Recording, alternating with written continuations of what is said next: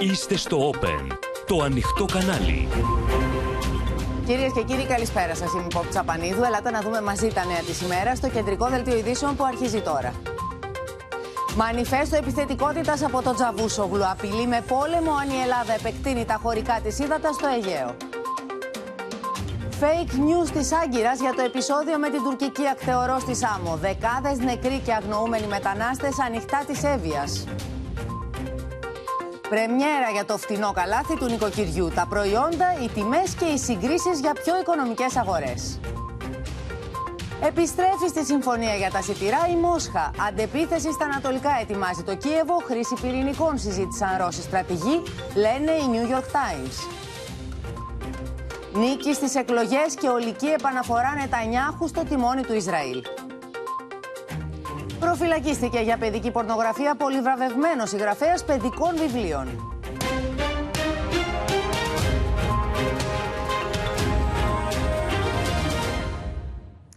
Απειλές και προσβολές κατά της Ελλάδας, κυρίες και κύριοι, εξαπέλυσε και πάλι ο Υπουργός Εξωτερικών της Τουρκίας Μευλού Τσαβούσογλου, που δεν άφησε παλιά και νέα αμφισβήτηση, στην οποία να μην αναφερθεί, μιλώντας σε πάνελ για την εξωτερική πολιτική. Από τον Ήγυρο που βρίσκεται ο Νίκος Δένδιας, απέδωσε το νέο αυτό παραλήρημα στον εκνευρισμό που προκαλεί στην Άγκυρα, το State Department και ο ΙΕ, με την τοποθέτησή τους για το τουρκολιβικό μνημόνιο.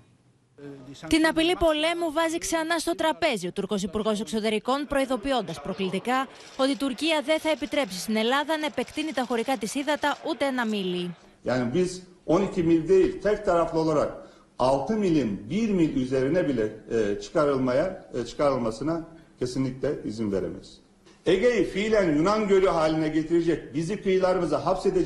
meşru ve hayati çıkarlarımıza zarar verecek böyle bir oldu bittiği kesinlikle kabul etmeyiz. Για εκνευρισμό της Άγκυρας μετά το άδειασμα των παράνομων τουρκολιβικών συμφωνιών από τον ΟΗΕ και το State Department, έκανε λόγο ο Υπουργός Εξωτερικών Νίκος Δένδια από τον Ήγυρα, που πραγματοποιεί επίσκεψη. Αντιλαμβάνομαι τον τουρκικό εκνευρισμό. Η τελευταία τοποθέτηση των Ηνωμένων Εθνών αλλά και του State Department όσον αφορά το τουρκολιβικό μνημόνιο και την εγκυρότητά του είναι προφανές ότι έχει δημιουργήσει έντονη νευρικότητα στην τουρκική πλευρά.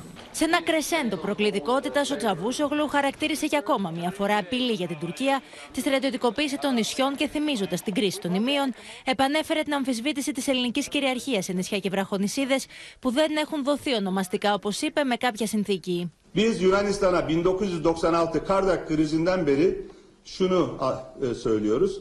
Anlaşmalarla açık ve net şekilde sana bırakılmayan ada, adacık ve kayalık üzerindeki hiçbir tasarrufunuzu tanımıyoruz. Αυτή η επιθετική ρητορική έχει ένα διπλό στόχο.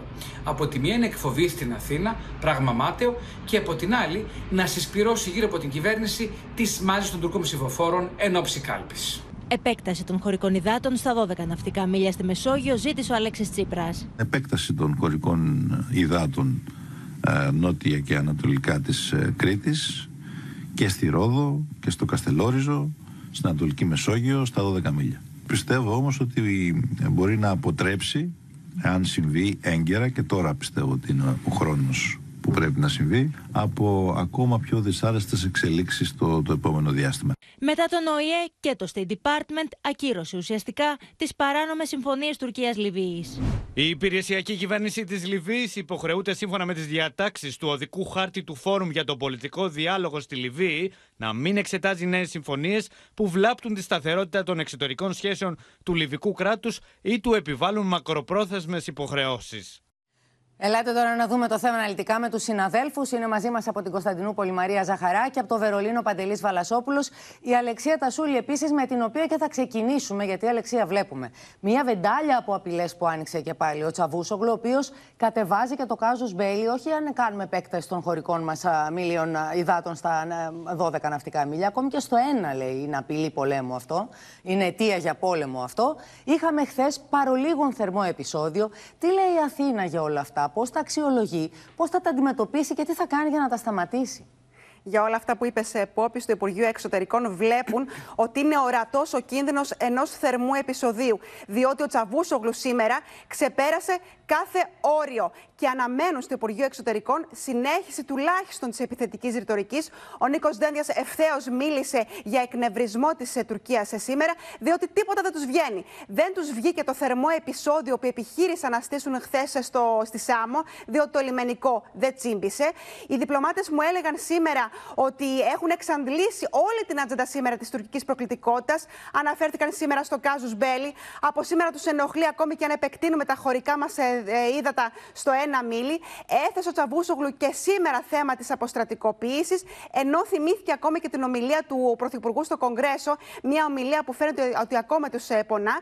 Και όλα αυτά δείχνουν ότι σαν να προετοιμάζει η Τουρκία και την κοινή γνώμη στο εσωτερικό, αλλά και την διεθνή κοινότητα για μια επιθετική ενέργεια. Επίσης, να σου πω, Πόπι, ότι τους ενόχλησε, υπάρχει εκνευρισμός για την, ε, για την τοποθέτηση του ΟΗΕ αλλά και του State Department που υιοθέτησαν τις θέσεις της Ελλάδας για την τουρκολιβική συμφωνία και είχαμε σήμερα και την τοποθέτηση του στρατηγού Χαφτάρ. Ακούστε τι είπε σήμερα ο ισχυρός άνδρας της Ανατολικής Λιβύης.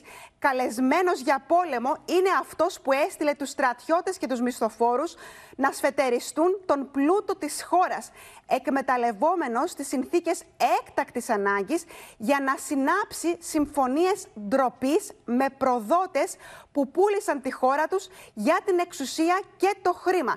Δηλαδή ο Χαφτάρ χαρακτηρίζει προδότες τον Σάρατς που υπέγραψε το τουρκολιβικό μνημόνιο το 2019 αλλά και τη σημερινή κυβέρνηση της ε, Τρίπολης που υπέγραψε τη δεύτερη τουρκολιβική συμφωνία. Δύο συμφωνίες ντροπής, είπε σήμερα ο ισχυρός άνδρας της ε, Ανατολικής Λιβύης, Πόπη. Να σε ευχαριστήσουμε πολύ, Αλεξία. Στο μεταξύ, μέσα στο κρεσέντο αυτό των απειλητικών δηλώσεων, ο Μευλού Τσαβούσογλου μίλησε ξεκάθαρα για το τι ονειρεύεται για το Αιγαίο. Ονειρεύεται ένα Αιγαίο χωρισμένο στη μέση, γιατί δεν δίνει στα νησιά υφαλοκρηπίδα. Για να δούμε τι λέει.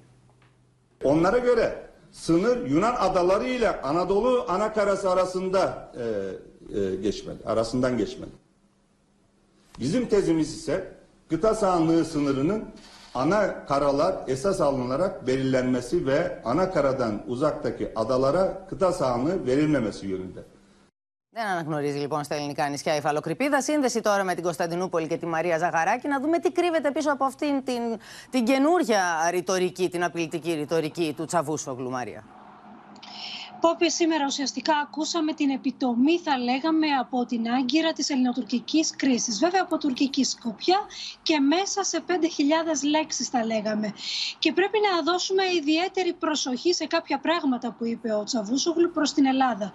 Πρώτα απ' όλα ποια είναι η αφορμή, όχι η αιτία, αλλά η αφορμή που η Τουρκία ξεκίνησε την ολομέτωπη επίθεση στην Ελλάδα από το Μάρτιο και μετά. Ο Τσαβούσογλου είπε ότι ήταν η επίσκεψη Μητσοτάκης στην Αμερική και τα όσα είπες στο Κογκρέσο.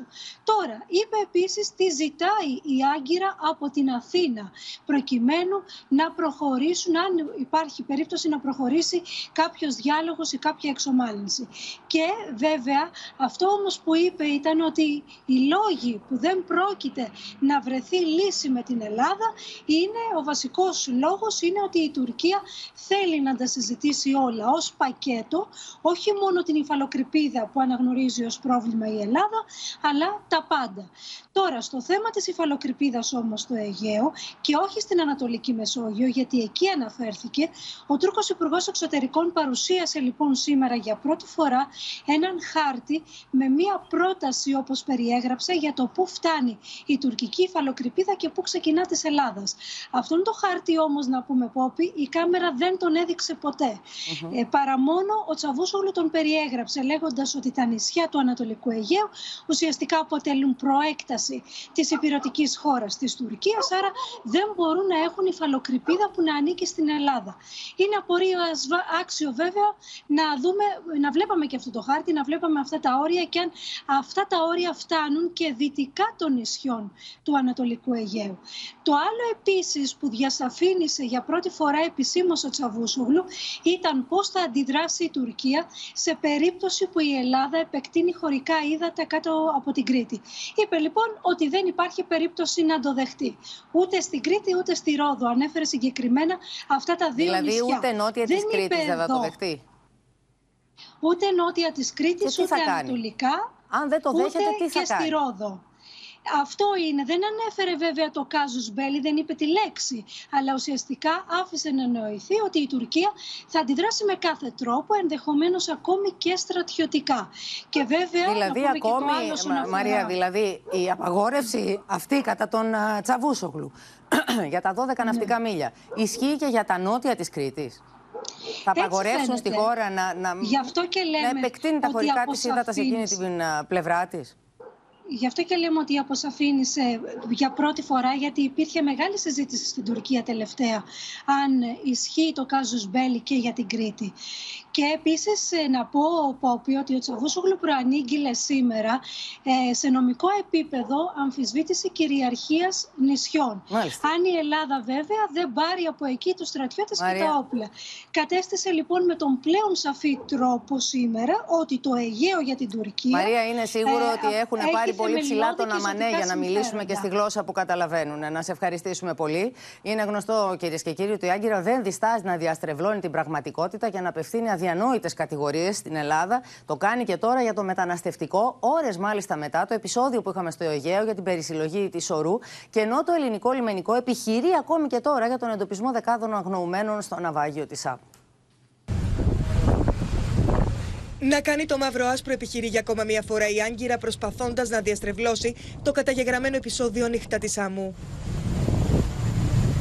Η τουρκική ακτεωρός, όπως φαίνεται στο βίντεο ντοκουμέντο, παρενόχλησε το ελληνικό σκάφος. Έκανε επικίνδυνους ελιγμούς, φτάνοντας μάλιστα στο σημείο να στρέψει το πολυβόλο που βρίσκεται στην πλώρη της εναντίον του ελληνικού σκάφους. Προκειμένου να αποτρέψει την ανάσυρση της εν λόγω σωρού από τη θάλασσα, το ελληνικό σκάφος της ακτοφυλακής κλάσης Ραφνάρ πλησίασε πολύ κοντά στο σκάφος της τουρκικής ακτοφυλακής και ένα όπλο επιδείχθηκε στο προσωπικό της τουρκικής ακτοφυλακής από το ελληνικό προσωπικό του σκάφους. Στη συνέχεια, το προσωπικό της τουρκικής ακτοφυλακής ανταπέδωσε με τον ίδιο τρόπο. Πηγές του λιμενικού ξεκαθαρίζουν για άλλη μια φορά ότι οι επιχειρήσεις έρευνας και διάσωσης, καθώς και οι περιοχές που αυτές εκτελούνται, βασίζονται σε διεθνείς χάρτες αναγνωρισμένους από διεθνείς οργανισμούς.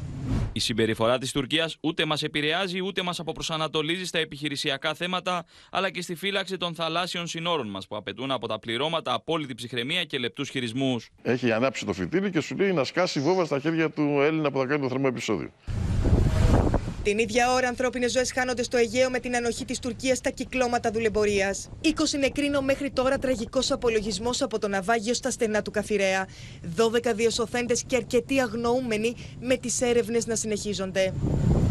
Στο νέο βίντεο ντοκουμέντο φαίνονται οι προσπάθειες των Ελλήνων λιμενικών να βοηθήσουν τους μετανάστες που βρίσκονται γατζωμένοι στη βραχονισίδα Μανδηλού. Και ενώ οι επιχειρήσεις διάσωσης είναι καθημερινές στο Αιγαίο, ο Μευλού Τσαβούσογλου προκλητικά υποστήριξε ότι η Ελλάδα είναι εκείνη που έχει απάνθρωπη και παράνομη συμπεριφορά απέναντι στους μετανάστες και ότι επιχείρει να δημιουργήσει εντυπώσεις κατά της Τουρκίας.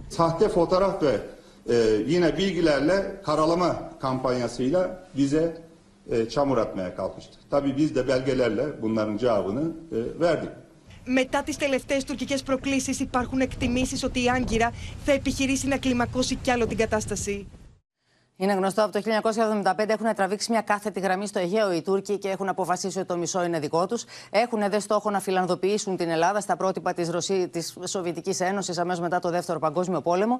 Χθες ο Ερντογάν μίλησε στο τηλέφωνο και με τον Γερμανό καγκελάριο, τον Όλαφ Σόλτς. Πάμε στο Βερολίνο, στον Παντέλη Βαλασόπουλο, για να δούμε τι του είπε ο, ο Σόλτς, αν άλλαξε δηλαδή τη στάση του, διότι και πιέζει και παρακαλάει και χρησιμοποιεί όποιον τρόπο ξέρει ο Ερντογάν απέναντι στους διεθνείς ηγέτες. Ελπίζω να μην έπεσε ο Σόλτς στα παρακάλια του.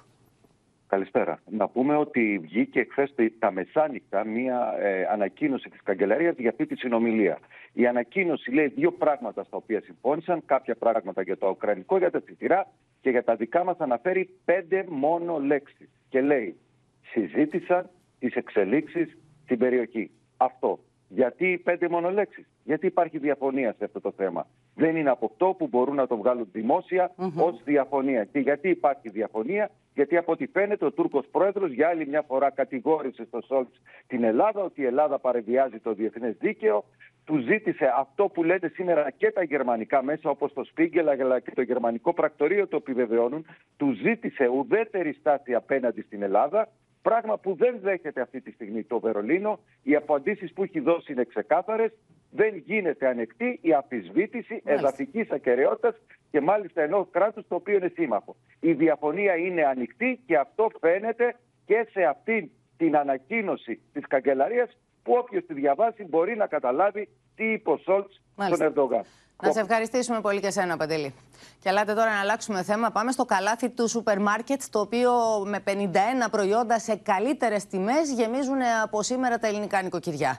Το μέτρο ξεκίνησε να εφαρμόζεται με τα προϊόντα αυτά να είναι μεν ίδια, αλλά διαφορετικά τιμολογημένα ανά σούπερ μάρκετ και σε ιδιωτική ή επώνυμη ετικέτα. Η ηγεσία του Υπουργείου Ανάπτυξης έκανε ήδη έναν πρώτο έλεγχο. Ο ΣΥΡΙΖΑ μιλά για επικοινωνιακό παιχνίδι της κυβέρνησης και οι καταναλωτές επιφυλακτικοί περιμένουν να δουν την αποτελεσματικότητα του μέτρου, με το εισόδημά τους βεβαίως να πριονίζεται διαρκώς από τον πληθωρισμό και την ενεργειακή κρίση.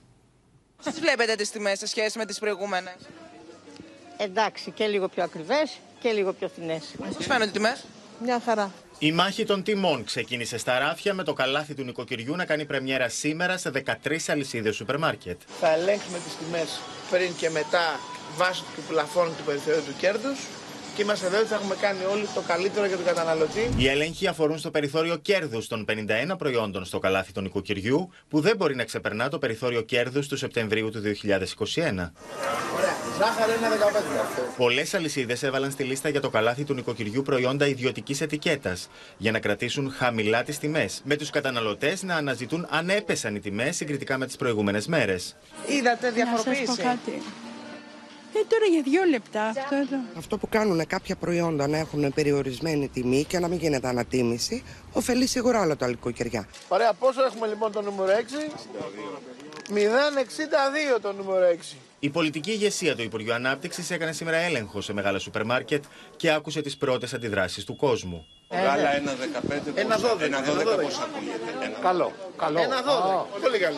Έτσι. Αν βγαίνετε λοιπόν θα το βρείτε 1,12 εδώ. Αλλά μέχρι στο καλάθι. Έχω βρει προϊόντα 5 ευρώ ακριβότερα. Φυσικά, φυσικά από το καλάθι θα παίρνω.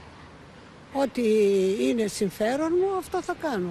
Πριν από την έκπτωση, το συγκεκριμένο γάλα κόστιζε 1 ευρώ και 51 λεπτά και σήμερα κοστίζει 1 ευρώ και 12 λεπτά. Σφοδρές είναι οι αντιδράσεις της αντιπολίτευσης. Αυτό το οποίο βλέπουμε να εκτιλήσεται σήμερα από το πρωί είναι ένα ακόμα επικοινωνιακό σοου της κυβέρνησης την ώρα που βιώνουμε μια τρομερή κρίση. Η πρεμιέρα του μέτρου του καλαθιού του νοικοκυριού, παρά την επικοινωνιακή φιέστα της κυβέρνησης, φάνηκε να περιορίζεται σε μια διαφημιστική καμπάνια των προσφορών των σούπερ μάρκετ που ήδη ισχύουν. Την ώρα που τα λαϊκά νοικοκυριά στενάζουν από τη ραγδαία αύξηση των τιμών σε βασικά προϊόντα διατροφής και πρώτης ανάγκης, η κυβέρνηση πασάρει τις εβδομαδιαίες προσφορές που ούτως ή άλλως έχουν τα σούπερ μάρκετς ως κυβερνητική πολιτική κατά της ακρίβειας. Το πρώτο καλάθι έχει ισχύ μια εβδομάδα έως 8 Νοεμβρίου και για το διάστημα αυτό υπάρχουν διαβεβαιώσεις για την επάρκεια των προϊόντων. Επειδή είναι μεν αλλά, δηλαδή είναι και δύσκολη εξίσωση να καταλάβει κανείς ακριβώς πώς θα βγει κερδισμένος αγοράζοντας Γιάννη Φόσκολε τα ίδια πράγματα από ένα σούπερ μάρκετ. Ψάχνοντας τα φθηνότερα μέσω του ή καταναλωτής από πολλά σούπερ μάρκετ. Για βάλτε λίγο σε μία σειρά τα πράγματα. Τι πρέπει να ξέρουμε. Είναι δύσκολη η εξίσωση. Είναι πολύ δύσκολη η εξίσωση και η ακρίβεια φυσικά γονατίζει τα νοικοκυριά. Οπότε είναι και ένα πολύ μεγάλο στοίχημα α, για την κυβέρνηση. Τώρα, αυτό που ακούω είναι ότι τα πρώτα συγκεντρωτικά στοιχεία δείχνουν για το μεγάλο ερώτημα φυσικά σήμερα είναι με ποιες τιμές μπήκανε αυτά τα 51 προϊόντα στο καλάθι του νοικοκυριού. Μπήκαν με τιμές Οκτωβρίου, μπήκαν με τις χαμηλές τιμές του Οκτώβριου με τις υψηλές. Αυτό λοιπόν που ακούω είναι ότι όσον αφορά στα επώνυμα προϊόντα, η πλειοψηφία, πολλά από αυτά τα επώνυμα προϊόντα μπήκαν στο καλάθι του νοικοκυριού με τα υψηλά του Οκτωβρίου. Δεν είχαμε δηλαδή νέα ανατίμηση από τον Οκτώβριο. Ήταν σταθερή, αλλά όσον αφορά στη διακύμανση, είμαστε περίπου στα υψηλά του Οκτωβρίου. Υπάρχουν και επώνυμα προϊόντα τα οποία μπήκαν στο καλάθι με φθηνότερη τιμή από τη μέση τιμή του Οκτωβρίου και φυσικά είναι τα προϊόντα ιδιωτικής ετικέτας, αυτά που ρίχνουν το κόστος στο καλάθι του νοικοκυριού. Θα σου δώσω τρία παραδείγματα που μας ήρθαν πριν από λίγα λεπτά από την επεξεργασία. Λοιπόν, όσον αφορά στα μακαρόνια νούμερο 6, έχουμε στο καλάθι 0,62 α, την τιμή. Αυτέ είναι, αυτές είναι οι τιμέ. Αυτές είναι δειγματοληψίες δικές μας. Τιμοληψίες δικές μας. Αυτές είναι τιμοληψίες δικές μας. Πριν πάμε σε αυτό, να πω πολύ σύντομα α, τρία στοιχεία που μας ήρθαν πριν από λίγα λεπτά. 0,62 λοιπόν τα μακαρόνια νούμερο 6 στο καλάθι α, και η μέση τιμή Οκτωβρίου ήταν από 0,8 έως 1,61. Γάλα φρέσκο 1 λίτρο, 1 και, 40, 1 και 22 στο καλάθι, 0,68 σε 1,80 η μέση τιμή Οκτωβρίου και το γάλα ευαπορέ στο καλάθι 1,19 η μέση τιμή Οκτωβρίου από 1,26 έως 1,065. Πάμε όμως να δούμε και τι γίνεται τις τελευταίες μέρες, τα τελευταία 24 ώρα, γιατί κάναμε μία τιμοληψία, η συνάδελφος η Μέρη Γίγου την Δευτέρα που ήταν 31 Οκτωβρίου και σήμερα για να δούμε τι διαφορές υπάρχουν; Λοιπόν, πάμε να δούμε τα προϊόντα τα οποία είναι πιο φθηνά σήμερα. Αυγά λοιπόν δεκάδα έως 53 γραμμάρια. Τη Δευτέρα κόστιζαν 2,49. Σήμερα τα βρήκαμε 2,31 πάντα η ίδια μάρκα, έτσι για να είναι συγκρίσιμη. Το ελαιόλαδο 1 λίτρο τη Δευτέρα κόστιζε 7,05. Σήμερα 6,75. Στο ίδιο σούπερ μάρκετ το, Το ίδιο, ίδιο προϊόν. μπουκάλι, ακριβώς. Ναι, υπάρχουν δηλαδή κάποια προϊόντα τα οποία μπήκαν πιο φθηνά στο καλάθι. Ίδια τιμή. Φρέσκο γάλα πλήρες 1 λίτρο. 1,12 κόστιζε τη Δευτέρα Πόπη. Σήμερα το βρήκαμε ε, ε, 1,12. Επίσης ίδια τιμή. Και το γιαούρτι Αγελάδος τραγιστό 1,75 τη Δευτέρα, 1,75 και σήμερα ίδια τιμή. Και βρήκαμε και ένα προϊόν με υψηλότερη τιμή. Ζάχαρη λευκή 1 κιλό. Τη Δευτέρα 1,18, σήμερα 1,28. Για να δούμε λοιπόν πώς θα εξελιχθεί αυτή η ιστορία, αν θα μάθουμε να τη χρησιμοποιούμε σωστά και αν θα έχει όφελος στην πράξη, δηλαδή αν θα ωφελήσει τους καταναλωτές. Να σε ευχαριστήσουμε πολύ. Στο μεταξύ, για έναν δύσκολο ενεργειακά χειμώνα, ετοιμάζονται οι επιχειρήσεις εστίασης στη Θεσσαλονίκη. Προσπαθώντας μάλιστα να μειώσουν το κόστος για τη θέρμανση των καταστημάτων τους, προμηθεύονται όχι μόνο σόμπες για να ζεστάνουν τους πελάτες, αλλά και κουβέρτες. Όταν κάθεται ή θα το βάλει στα πόδια του ή θα το βάλει στην πλάτη του όπου αισθάνεται αυτός ότι κρυώνει. Με ένα κουβερτάκι διαθέσιμο για κάθε πελάτη θα επιχειρήσει η κυρία Σαβούλα Αγαθαγελίδου, ιδιοκτήτρια καφέ μπαρ στη Θεσσαλονίκη, να αντιμετωπίσει τις αυξήσεις στο ρεύμα αλλά και το κρύο τον χειμώνα που έρχεται. Πλήρωνα 400 με 450 ευρώ το μήνα, έφτασα τώρα να πληρώνω 1.800 με 2.000 ευρώ το μήνα. Αυτό σημαίνει 4 με 5 φορές επάνω. Όπως λένε επιχειρηματίες, το κόστος θέρμανσης των εξωτερικών χώρων είναι δυσβάσταχτο και έτσι δεν είναι λίγοι εκείνοι που δίνουν στους πελάτες τους κουβερτάκια. Πολλοί από τους ιδιοκτήτες καφέ μπαρ δεν σκοπεύουν να θέσουν φέτος σε λειτουργία σόμπες και θερμάστρες σε εξωτερικούς χώρους, αντικαθιστώντας τα θερματικά μέσα με κουβερτάκια. Φέτος θα κυκλοφορήσει πάρα πολύ το κουβερτάκι στα, για να ζεσταίνονται τα πόδια στις καφετέρειε. Δεν με πειράζει, είναι πάρα πολύ ωραία. Αν θα χρειαστεί, θα το χρησιμοποιήσω. Τα πλένουν και τα αφήνουν πάνω στις καρέκλες σε μια προσπάθεια να βρουν εναλλακτικούς τρόπους να μειώσουν το κόστος λειτουργίας χωρίς να δυσαρεστήσουν και τους πελάτες τους. Το σκεφτόμασταν. Τώρα θα δούμε στην πράξη πόσο βολικό θα είναι. Πάρα πολύ έξυπνη ιδέα. Πάρα πολύ έξυπνη ιδέα. Αυτό το έκανα και εγώ στο μαγαζί όταν είχαμε μαγαζί. Πολύ πρωτοποριακό, δεν το κάνουν πάρα πολύ. Ακόμη και εκείνοι που δεν το εφαρμόζουν ακόμη το σκέφτονται σοβαρά. Η κουβέρτα είναι καλύτερη, πιο οικονομική λύση. Διπλάσια είναι τα, οι τιμές του αέριου για τα μανιτάρια. Οπότε κοιτάμε λίγο στο πιο αργά γίνεται να τα τοποθετήσουμε. Υπάρχει και αυτό με το κουβερτάκι που δίναμε στα πόδια που δίνουμε στο εξωτερικό στην Ευρώπη. Θα δούμε κάποιες λύσεις. Όπως λένε, εάν δεν ευδοκιμήσουν οι λύσεις που σκαρφίζονται, τότε τα λουκέτα σε καταστήματα εστίασης θα είναι μαζικά. Πολεμική σύγκρουση διαρκείας προκαλεί υπόθεση των υποκλοπών και η χρήση του κακόβουλου λογισμικού Predator. Την ώρα που στην Αθήνα φτάνει η Επιτροπή Έρευνας του Ευρωπαϊκού Κοινοβουλίου για τη χρήση του Predator στην Ελλάδα, η διαφαινόμενη επιλογή του Πρωθυπουργού να μην απαντήσει στην ερώτηση Τζίπρα στη Βουλή για τις παρακολουθήσεις πυροδότησε νέα σύγκρουση. Στην ερώτησή του προς τον Πρωθυπουργό, Άλεξη Τσίπρας ζητούσε να απαντηθεί αν η χώρα θα πάει σε εκλογές με ενεργό το κέντρο παρακολουθήσεων.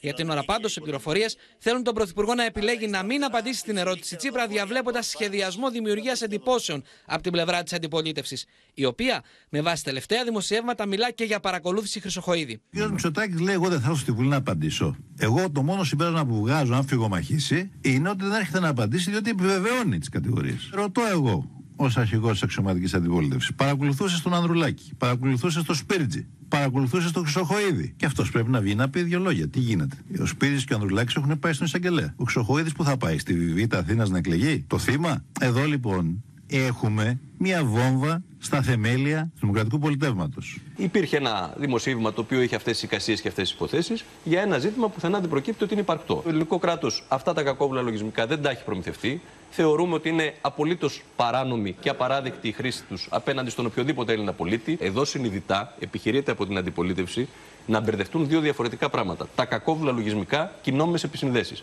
Η σύγκρουση για τις υποκλοπές κορυφώνεται την ώρα που φτάνει στην Ελλάδα η Επιτροπή Πέγκα του Ευρωκοινοβουλίου για να συζητήσει με αξιωματούχους της κυβέρνησης σχετικά με τη χρήση του Predator στην Ελλάδα. Η Επιτροπή θα θέσει ερωτήματα στον Υπουργό Επικρατείας Γιώργο Γεραπετρίτη και θα συζητήσει με μέλη της Εξεταστικής Επιτροπής αλλά και θύματα του Predator στην Ελλάδα. Προφανώς το Ευρωπαϊκό Κοινοβούλιο δεν έχει την ίδια άποψη με την κυβέρνηση ότι κούρασε το θέμα και από ό,τι έδειξαν και τελευταίες αποκαλύψεις, μάλλον τώρα ανοίγει ο ασκός του αιώλου. Μετά τις επαφές της στην Αθήνα, η Επιτροπή ΠΕΓΚΑ θα παραχωρήσει την Παρασκευή συνέντευξη τύπου για την έρευνα που κάνει σχετικά με τη χρήση κακόβουλων λογισμικών. Επιστρέφει η Ρωσία στη συμφωνία για τα σιτηρά, έχοντας πάρει από το Κίεβο τις εγγυήσεις που χρειαζόταν, όπως είπε η Μόσχα. Πάντως, ο Ερντογάν, που κάνει ό,τι μπορεί να αναδείξει τον εαυτό του σε ρόλο έτσι, διαμεσολαβητή και διεθνούς ηγέτη, κατάφερε να πάρει τις δημόσιες ευχαριστίες των Ουκρανών για το ρόλο που έπαιξε στο να λυθεί μέσα σε σύντομο χρονικό διάστημα το θέμα. Στο πεδίο των μαχών, ο Ουκρανικός στρατός ανακαταλαμβάνει εδάφη στη Χερσόνα.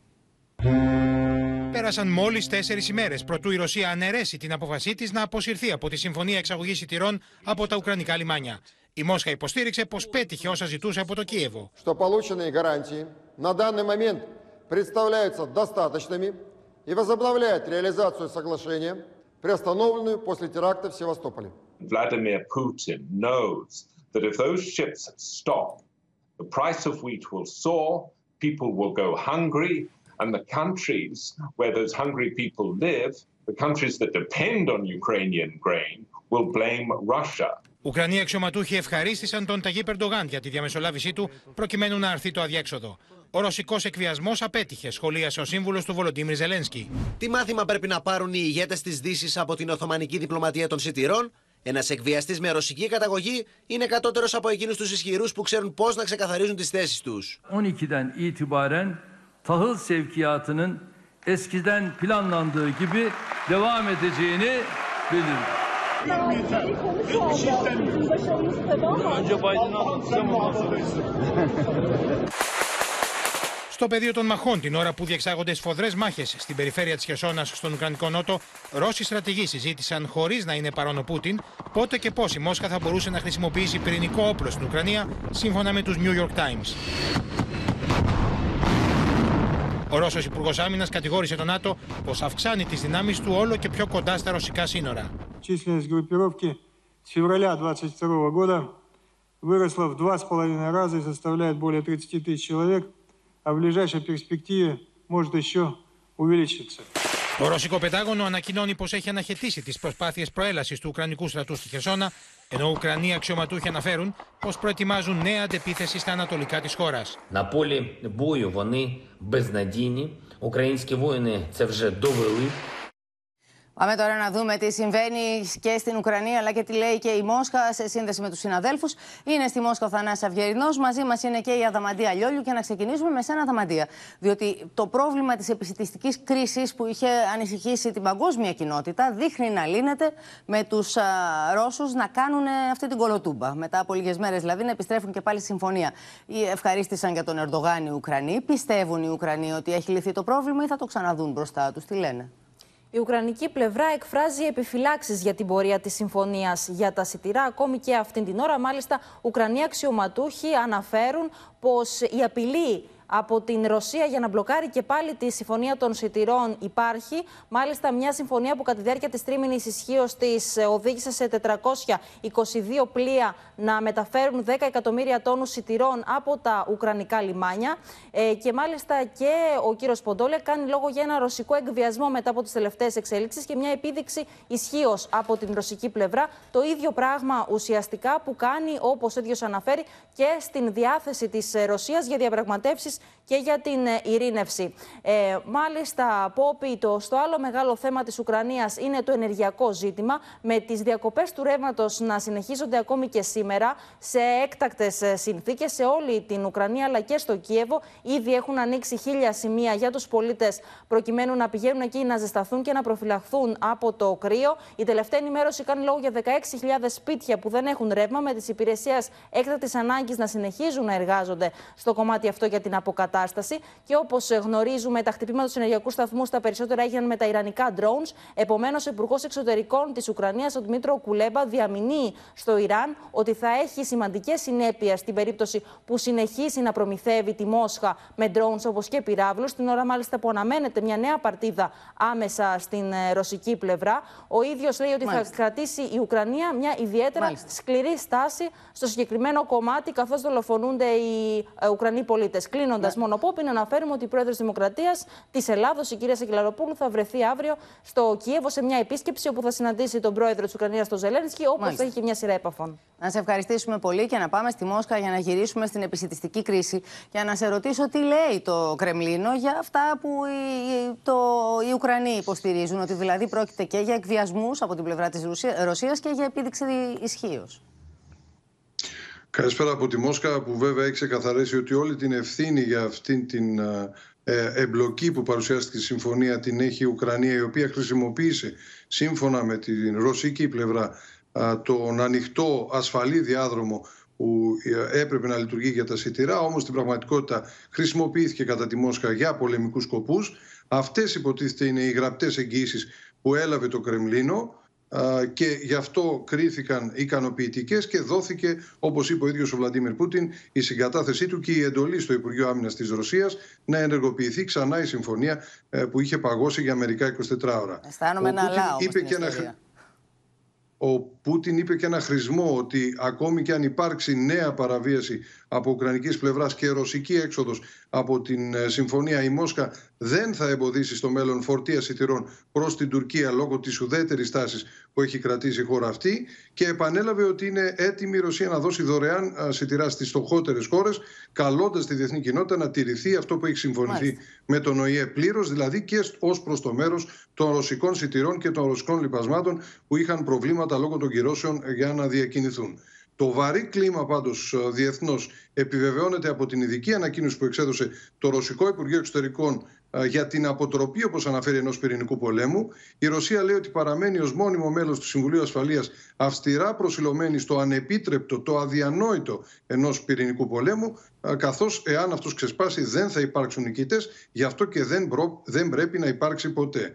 Ε, τα μαχαίρια όμως φαίνεται πως έχουν βγει ε, ειδικά ως προς τον κύριο Ζελένσκι ε, του απάντησαν από τη Χερσόνησο της Κρυμαίας γιατί ο Ουκρανός πρόεδρος είπε ότι θέλει σύντομα να βρεθεί στην Κρυμαία και να δει από εκεί τη θάλασσα.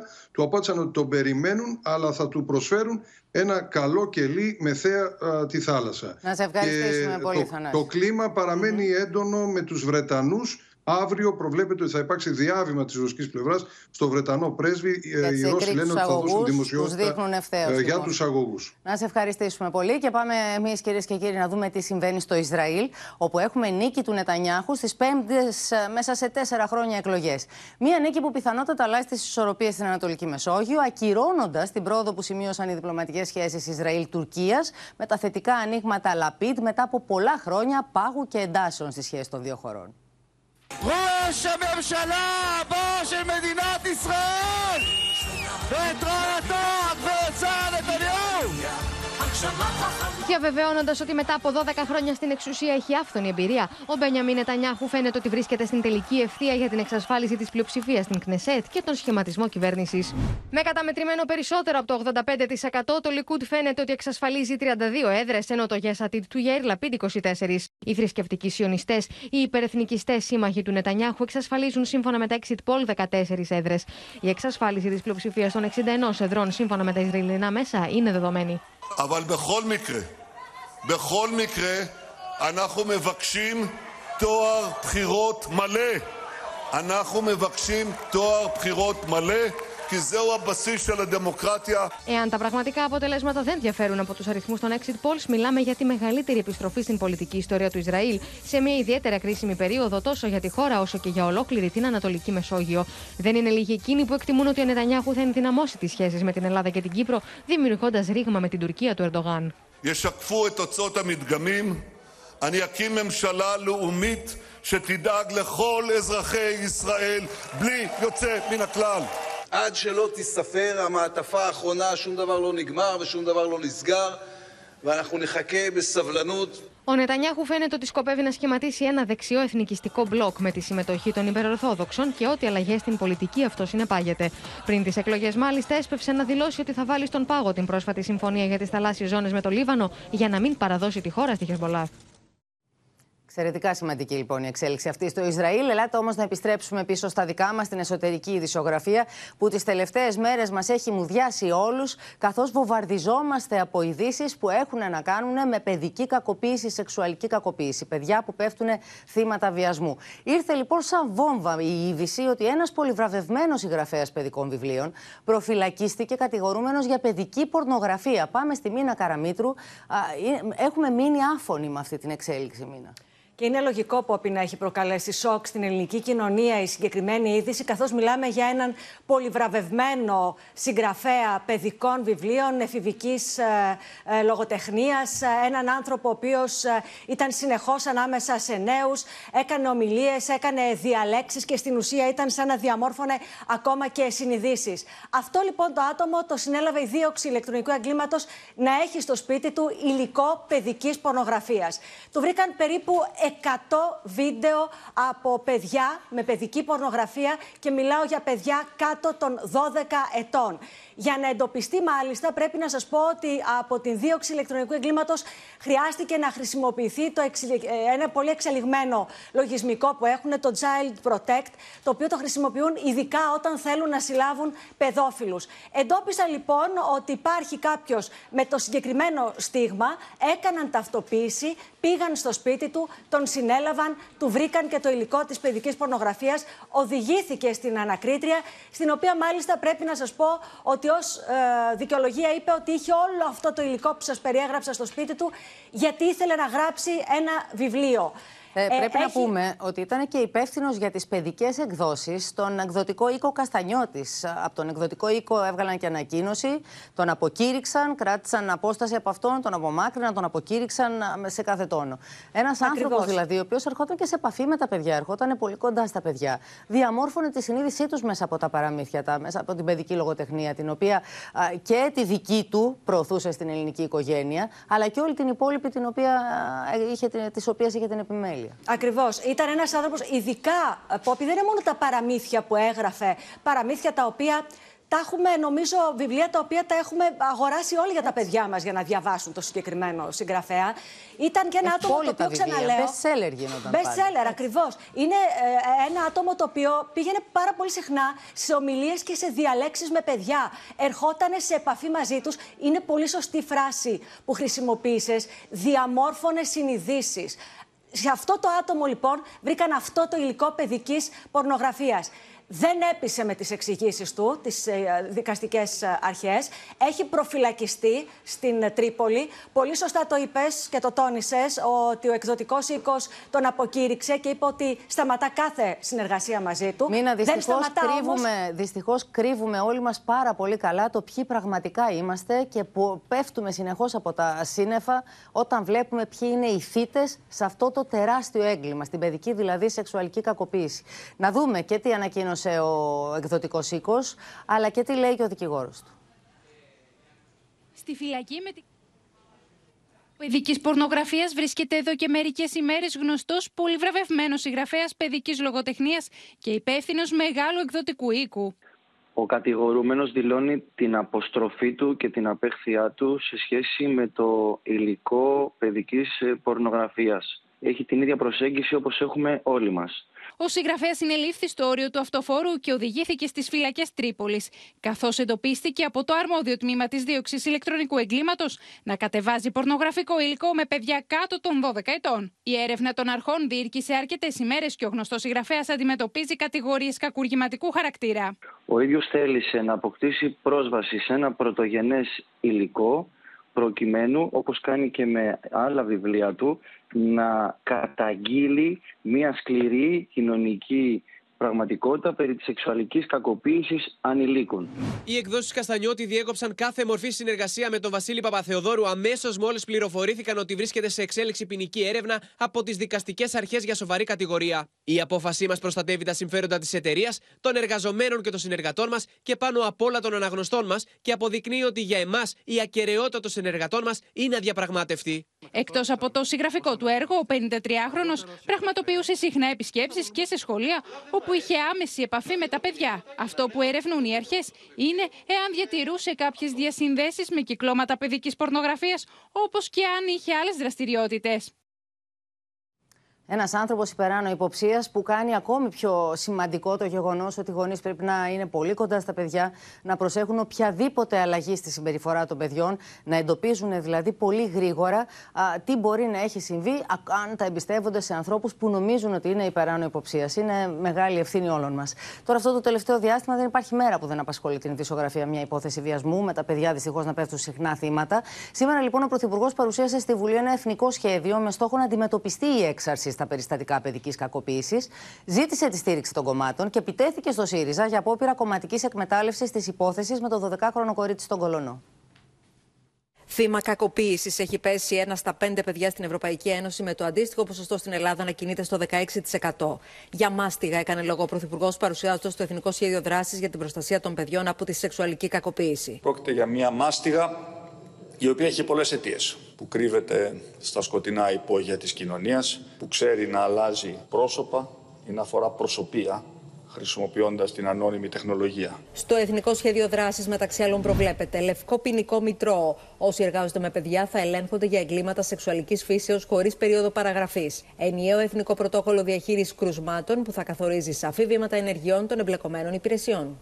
Αποστρέφω το βλέμμα από εκείνου που θεωρούν κομματική αρένα το πιο ευαίσθητο αλλά και το πιο ανυπεράσπιστο κομμάτι της κοινωνίας. Αυτούς που επιμέρες τολμούσαν να βάζουν πολιτικά πρόσωπα, πρόσημα σε ανατριχιαστικές πράξεις, μέχρι που τους χαστούκησε ο ίδιος ο καθρέφτης. Ο κύριος Μητσοτάκης κάνει πως δεν καταλαβαίνει αυτό που από την πρώτη στιγμή φωνάζει ο ΣΥΡΙΖΑ, πως η κομματική ταυτότητα ενός εγκληματία δεν σημαίνει τίποτα από μόνη της σε αντίθεση με χιδές προσπάθειες συγκάλυψης. Ανεπαρκές έκριναν το σχέδιο ΠΑΣΟΚ και Κομμουνιστικό Κόμμα Ελλάδος. Το σχέδιο των 75 μέτρων πολιτικής σας μιλάει, ναι, μιλάει για όλα, αλλά περισσότερο καταγράφεται ως μια πρόθεση και ως μια δήλωση καλής θέλησης. Το Εθνικό Σχέδιο Δράσης της Κυβέρνησης αποφεύγει να απαντήσει στο κρίσιμο ερώτημα ποιοι είναι εκείνοι οι κοινωνικοί παράγοντες που αφήνουν τα παιδιά ευάλωτα στη σεξουαλική κακοποίηση και εκμετάλλευση και γεννούν τους δράστες τέρατα ψυχολόγοι στα σχολεία θα ήταν μια πολύ καλή αρχή για να εντοπίζονται αμέσως τα παιδιά τα οποία μπορεί να έχουν πέσει θύματα κακοποίησης. Και στην υπόθεση που το Open και η πρωινή εκπομπή Ανοιχτή Επικοινωνία έφερε στη δημοσιότητα την καταγγελία δύο παιδιών από τα Πετράλωνα για συστηματική σεξουαλική κακοποίηση από τον πατέρα τους υπό την ανοχή της μητέρας. Τα παιδιά εξακολουθούν να είναι υπό τη γονική μέρημνα των ανθρώπων που, όπως λένε, τα κακοποιούσαν, βιώνοντας μια απίστευτη δικαστική οδύσσια. Για περισσότερα από δύο χρόνια η υπόθεση του βιασμού του 17χρονου σήμερα αγοριού αλλά και της κακοποίησης της 22χρονη αδερφής του από τους γονείς του στα Πετράλωνα πάει από γραφείο σε γραφείο, σε μια περίπτωση πρωτοφανούς κολυσιεργία των δικαστηρίων. Τα όσα ανατριχιαστικά κατήγγειλε μιλώντας στο Open και στην εκπομπή Ανοιχτή Επικοινωνία ο άνθρωπος που έχει αναλάβει υπό την προστασία του τον 17χρονο, ο οποίος κατήγγειλε τους γονείς του για βιασμό, προκαλούν φρίκη. Το καλοκαίρι, τον Ιούλιο του 2017, άρχισε να συγκεκριμενοποιεί το τι συνέβαινε και από πού είχε μάθει όλα αυτά τα πράγματα και αυτός και οι αδελφέ του. Ξεκινάει ο Φ. μιλάει πολύ συγκεκριμένα για το τι αρχικά του έκανε ο πατέρας του και ο αδελφός του πατέρα του, ο οποίος παρεμπιπτόντω είναι πατέρας δύο ή τριών κοριτσιών. Η υπόθεση έφτασε στην ανάκριση για πρώτη φορά τον Μάρτιο του 2020.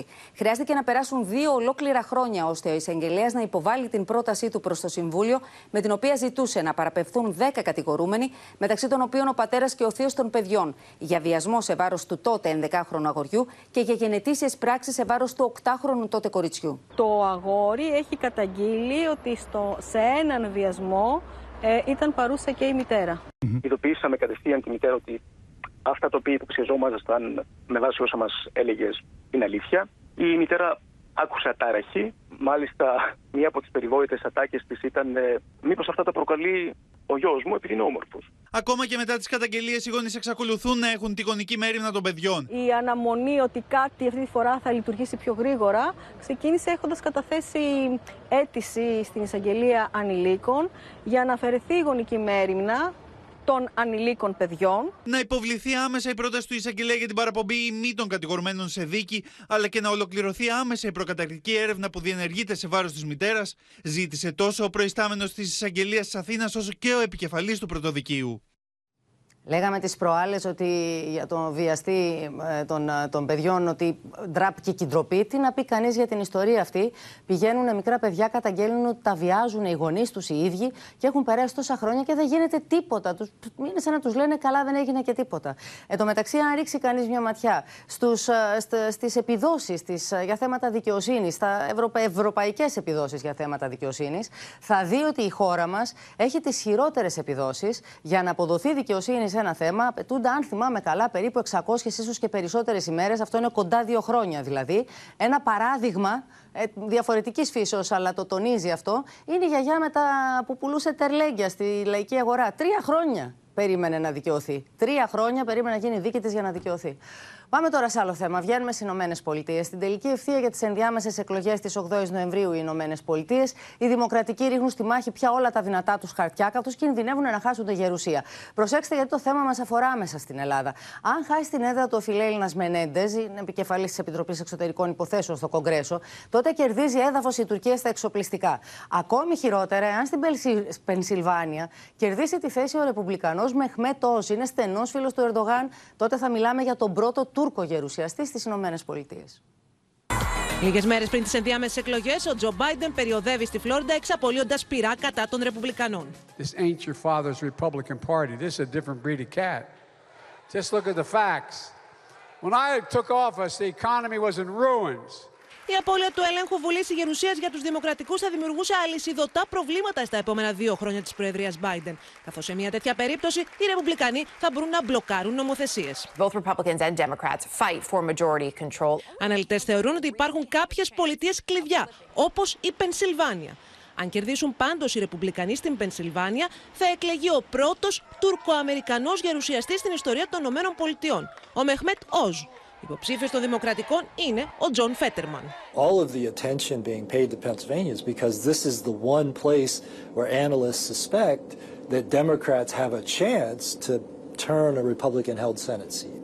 Η μάχη για τι ενδιάμεσε εκλογέ γίνεται μέσα σε ένα εξαιρετικά πολλωμένο κλίμα, καθώς οι Ρεπουμπλικανοί βασίζουν την καμπάνια τους στο αφήγημα Τραμπ που αμφισβητεί το εκλογικό αποτέλεσμα των προηγούμενων εκλογών. You are still convinced that the result of the 2020 election was not sound; Wholly convinced. Τι ενδιάμεσε εκλογέ τυχιώνει και η επίθεση εναντίον του συζύγου τη Νάνση Πελόζη, με το δράστη να δηλώνει πω σκόπευε να απαγάγει την ίδια την πρόεδρο. Uh, I think I've been very clear that this is somebody who who planned this, who sought to uh, come and and harm the Speaker of of the House of the United States. Το Δημοκρατικό Κόμμα πάντω επιστράτευσε τον Μπαρακ Ομπάμα ω ένα από τα δυνατότερα χαρτιά του. If they encourage their supporters to stand outside voting places armed with guns and dressed in tactical gear, if that's the environment that we create, more people are going to get hurt. Για να επανέλθω στο θέμα της Πενσιλβάνια, που κρίνεται και είναι και σημαντικό για μας, θα έχει σημαντική επίπτωση για μας να πάρει ο Τούρκος δηλαδή την, τη θέση, θα μπορούσε να την κερδίσει ο Φέτερμαν, ο δημοκρατικός Φέτερμαν. Όμως, προσέξτε ατυχία. Είχε πάθει εγκεφαλικό και δεν μπόρεσε να αναρρώσει, είναι σε στάδιο ανάρρωσης ακόμη. Έτσι, στο debate που έγινε μεταξύ των δύο, ο άνθρωπος δεν μπορούσε να μιλήσει και δεν τα πήγε καθόλου καλά. Γι' αυτό και κερδίζει τις εντυπώσεις, κερδίζει δημοσκοπικά μέχρι στιγμής τουλάχιστον. Ο διπλής υπηκότητας αρνείται να αφήσει την τουρκική υπηκότητα ως φίλος του Ερντογάν, θυμίζουμε, και βεβαίως κατηγορείται από τις Ηνωμένες Πολιτείες, από κάποιους στι Ηνωμένες Πολιτείες και για πολύ διάφορες σχέσεις μαζί του με τον Ερντογάν. Πάμε τώρα στη Βραζιλία, γιατί μετά από μέρες σιωπής, ο απερχόμενος πρόεδρος Μπολσονάρου με μία δήλωσή του έδωσε σήμα ότι θα παραδώσει ομαλά την προεδρία στο Λούλα, τον οποίο απέφυγε ωστόσο να συγχαρεί για την νίκη του. Ενθάρρυνε αντιθέτως τι διαδηλώσεις που εξακολουθούν να μένονται στη χώρα με τους οπαδούς του που συγκρούονται με την αστυνομία στους δρόμους να, να παίρνουν μέρος σε επεισόδια. Τη σιωπή του έσπασε δύο ημέρε μετά την ήττα του στι εκλογέ τη Βραζιλία ο απερχόμενο πρόεδρο τη χώρα Ζαΐχ Μπολσονάρου. Os atuais movimentos populares são fruto de indignação e sentimento de injustiça de como se deu o processo eleitoral. Στην ολιγόλεπτη ομιλία του στο προεδρικό μέγαρο τη Βραζιλία, ο Μπολσονάρου απέφυγε να συγχαρεί το Λούλα για την νίκη του. Την ίδια ώρα, η Βραζιλία μοιάζει με καζάνι που βράζει.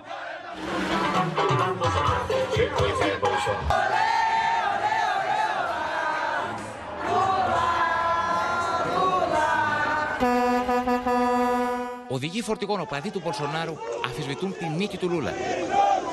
Έχουν αποκλείσει περισσότερους από 250 δρόμους σε ολόκληρη τη χώρα. Στείλουν οδοφράγματα και καίνε λάστιχα. Feita todas as ordens da polícia, totalmente diferente da esquerda, que quebra, bota fogo e faz acontece. Então aqui. Η ένταση κλιμακώνεται. Οι αστυνομικές δυνάμεις ανοίγουν πυρ χρησιμοποιώντας πλαστικές σφαίρες για να αποθήσουν τους οργισμένους Μπολσοναρίστας. Σε άλλο σημείο, οι αστυνομικοί ρίχνουν τα κρυγόνα. Οι οπαδοί του Μπολσονάρου απαντούν με πετροπόλεμο. Η οριακή νίκη του Λούλας στις προεδρικές εκλογές της Βραζιλίας αναμένεται να επηρεάσει σημαντικά τη σχέση της χώρας με την Ευρωπαϊκή Ένωση. Η σύσφυξη των σχέσεων Ευρωπαϊκής Ένωσης και Βραζιλίας περνάει μέσα από την εμπορική συμφωνία των Βρυξελών με τον μπλοκ Μερκόσορ της Λατινικής Αμερικής, εξασφαλίζοντας την Ευρωπαϊκή Ένωση λιγότερη εξάρτηση από τις πρώτες ύλε της Κίνας στην πορεία προς την ολική απεξάρτηση από τα ρωσικά ορυκτά καύσιμα. Επικίνδυνη ένταση, κυρίες και κύριοι, με κατέρωθεν εκτόξευση πυράβλων μεταξύ Βόρειας και Νότιας Κορέας. Πάμε στη Χριστίνα Ιορδανίδου που έχει περισσότερα. Κλιμακώνεται η ένταση στην Κορεατική Χερσόνησο, όπου, όπως είπες και εσύ, συνολικά 23 πύραυλοι εκτοξεύθηκαν ε, από την ε, Βόρεια Κορέα. Ένας μάλιστα έπεσε κοντά στην, ε, σε απόσταση μικρότερη των 60 χιλιόμετρων από την ακτή της Νοτιού Κορέας. Κάτι Είναι που είχε η... να συμβεί από τον πόλεμο της Κορέας. Ακριβώς και είναι η πρώτη φορά που εκτοξεύτηκαν τόσοι πολλοί πύραυλοι μέσα σε μία μόνο μέρα. Βεβαίως δεν άφησε αναπάντητο όλο αυτό το συμβάν η Σεούλ. Ο πρόεδρος της Νοτιού Κορέας χαρακτήρισε το συμβάν εισβολή, πράξη εισβολής ε, και απάντησε με τρεις πυράβλους αεροσεδάφου προς την διαφιλονικούμενη ενδιάμεση γραμμή. Ε, να πούμε ότι ε, πολλοί ειδικοί από το πρωί προσπαθούν να αποκρυπτογραφήσουν, να αναλύσουν αυτή την κίνηση του Κιμ Γιονγκούν. Λένε ότι μπορεί να στέλνει ένα μήνυμα για να κάνει ε, ε, επίδειξη ισχύω του οπλοστασίου του. Άλλοι λένε ότι είναι απάντηση στις κοινές ασκήσεις Νοτιού Κορέας και Ηνωμένων Πολιτειών. Πόπη. Να σε ευχαριστήσουμε πολύ. Θα το παρακολουθούμε και αυτό το θέμα. Εδώ, κυρίες και κύριοι, ολοκληρώθηκε το κεντρικό δελτίο ειδήσεων. Μείνετε στο Open. Αμέσως μετά παρακολουθήστε την οικογενειακή σειρά Η δική μας οικογένεια με τον Μάριο Αθανασίου και την Ελένη Βαΐτσου. Στις 9 μην χάσετε την ξένη ταινία Κύματα Αγάπης με τη Σάντρα Μπούλοκ. Σας ευχαριστούμε πολύ που και σήμερα ήσασταν εδώ κοντά μας. Ευχαριστούμε που επιλέξατε εμάς για την ενημέρωσή σας και χρόνια πολλά σήμερα είναι καλή γιορτή. Ο Άγιος ανεμπόδιστος γιορτάζει. Βοήθειά μας. Να θυμάστε το καλό θα νικήσει και γεια σας.